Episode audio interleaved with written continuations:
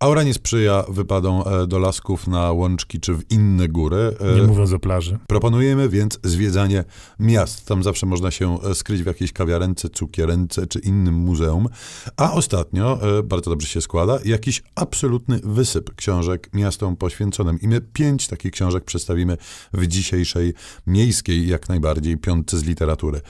Raz, dwa, trzy, zaczynamy od Stambułu. O północy w Perapalas, narodziny współczesnego Stambułu. Tak się nazywa pierwsza z tych książek. Y, to rzecz, to jedna z pozycji miejskiej serii wydawnictwa Czarne. Autorem jest Charles King. Jest to duża, rzeczywiście solidna, taka cegłowata książka poświęcona y, Stambułowi, o którym oczywiście można pisać na różne sposoby, bo wiadomo, że to jest miasto dość niesamowite pod wieloma różnymi względami, ale to jest... No właśnie, ale King sobie wymyślił taki klucz, taki myk, taki wytrych, e, że przyjrzał się z perspektywy tego jednego tajemniczego miejsca. Tak, konkretnego hotelu właśnie, hotelu, który niegdyś był wspaniały, potem popadł w zapomnienie i lekko tak zgruzowiał i znajduje się dzisiaj e, w miejscu nie aż tak oczywistym z punktu widzenia współczesnej turystyki stambulskiej, ale to jest świetna metafora i to jest też ciekawy moment, bo King przygląda się przede wszystkim wiekowi XX, czyli temu, kiedy Stambuł, a wraz z nim cała Turcja przechodzi z epoki ottomańskiego imperium do współczesnego państwa tureckiego, które no, w ostatnich latach przychodzi w jeszcze coś innego. W każdym razie ukazuje ten moment, e, w którym dochodzi do nieprawdopodobnie głębokich zmian właśnie na, na, na przykładzie miasta.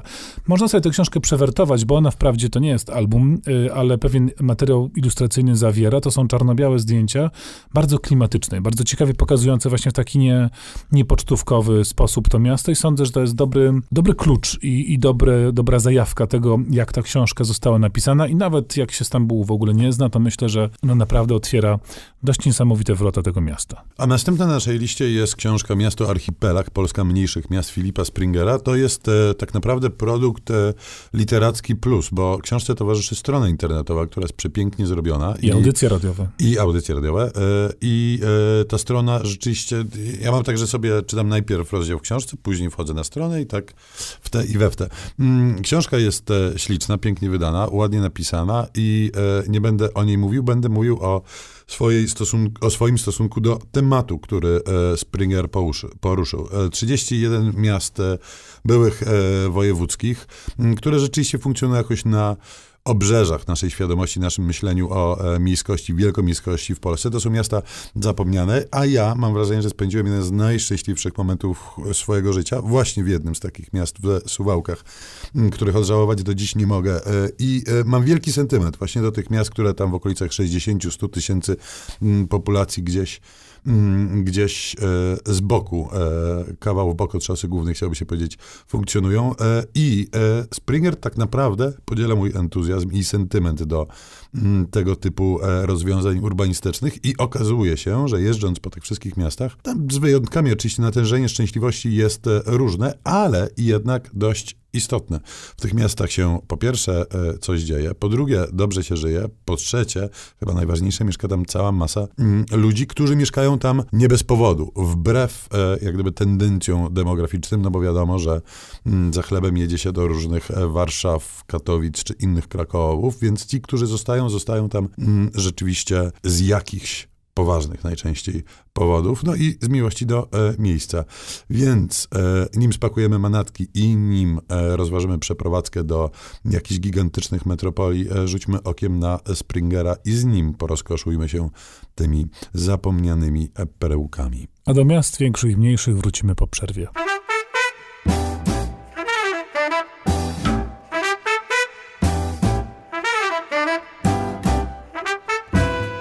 Z literatury. Polecają Szymon Gloszka i Tomasz Pindel.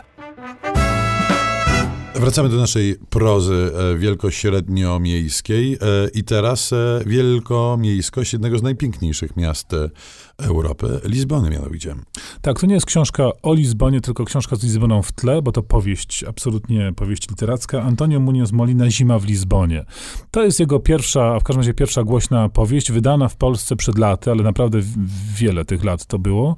Y, kompletnie od, od dawna niedostępna i wreszcie teraz wznowiona w poszerzonej nieco wersji, bo autor dopisał te, pewnego rodzaju epilog do, y, do tej swojej książeczki książki.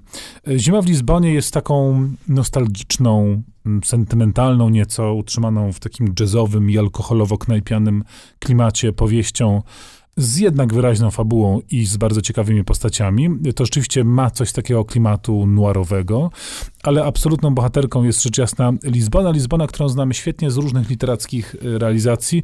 Najczęściej jednak widzimy taką właśnie skąpaną e, w słońcu i taką właśnie jasną, promienistą e, i, i turystyczną, a tutaj Lizbona zimowa, jeszcze bardziej klimatyczna i mniej oczywista, a trzeba powiedzieć, że Munoz Molina w tej książce osiągnął już znakomicie taki wysmakowany literacki, stylistyczny poziom. Następne na naszej liście to książka historyczna, a konkretnie jej fragment, bo ukazał się pierwszy tom tom i w sumie nie wiem dlaczego pierwszy tom, bo z tego co wiem, książka po angielsku ukazała się w jednym tomie.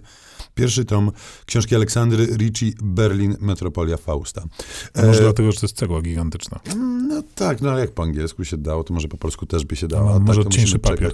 na drugi dom. Aleksandra Ricci to jest taka e, pani, którą już zdążyliśmy pokochać, dlatego, że kocha nas, to znaczy ona sympatią darzy Polaków ewidentną.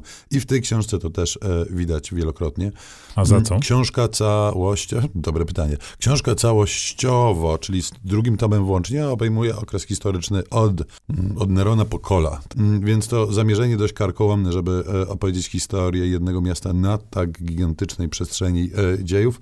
I pytanie, na ile potrzebne. To znaczy, ja muszę powiedzieć, że dobrze się bawiłem, śledząc mm, e, rozwój miasta, ale też miałem takie poczucie niedosytu, no bo tu fragmenty tej książki według mnie powinien wziąć na warsztat nie tyle co historyk, co historyk idei. I, I, ja miałem poczucie, że, e, że takie momenty, które mnie najbardziej interesowały, czyli mm, eksplozja chociażby e, sztuki i kultury, która wydarzyła się według Ricci za Republiki Weimarskiej, a chyba jednak trochę wcześniej w Berlinie, tutaj jest zaledwie muśnięta i tak naprawdę sprowadzona do katalogu różnych interesujących i rzeczywiście znamienitych mm, nazwisk. E, a mniej takiego właśnie podejścia historyczno-ideologicznego, tłumaczącego, a dlaczego tam, a dlaczego nie gdzie indziej, a dlaczego w tym czasie i dlaczego ten czas był właśnie dłuższy niż autorka by sugerowała. Powiedziawszy to wszystko, to rzeczywiście frajda mm, śledzić historię jednego miasta na tak długaśnym e, wycinku czasu. No ale nie samą Europą człowiek żyje, więc wyskoczmy nieco dalej do Limy y, poprzez najnowszą książkę Mario Vargasa Josy, która, której tytuł polski nie do końca jest adekwatny z tytułem oryginalnym, bo polską się nazywa Dziennica Występku, co brzmi bardzo powieściowo i tak sensacyjnie. Oryginalny tytuł brzmi Cinco Esquinas i Cinco Esquinas. Faktycznie trudno to dla Polaka połączyć wymowę z ortografią, stąd decyzja o zmianie tytułu jest zrozumiała. Cinque Esquinas to rzeczywiście taka mała dzielnica Limy, e, taka bardziej dzielnica w obrębie innych dzielnic. E, nazwa dosłownie oznacza pięć rogów, bo pięć ulic spotyka się tam w jednym miejscu i to jest taki zakątek e, blisko centrum, blisko tych takich głównych punktów miasta Plaza de Armas, czyli placu, placu broni, gdzie, który jest takim sercem dawnej, dawnej Limy, ale jest to dzielnica, która niegdyś cieszyła się sławą sławą dzielnicy cyganerii. Tam chadzali różni panowie i panie zajmujący się sztuką i kulturą i popijali gawędząc ciekawie.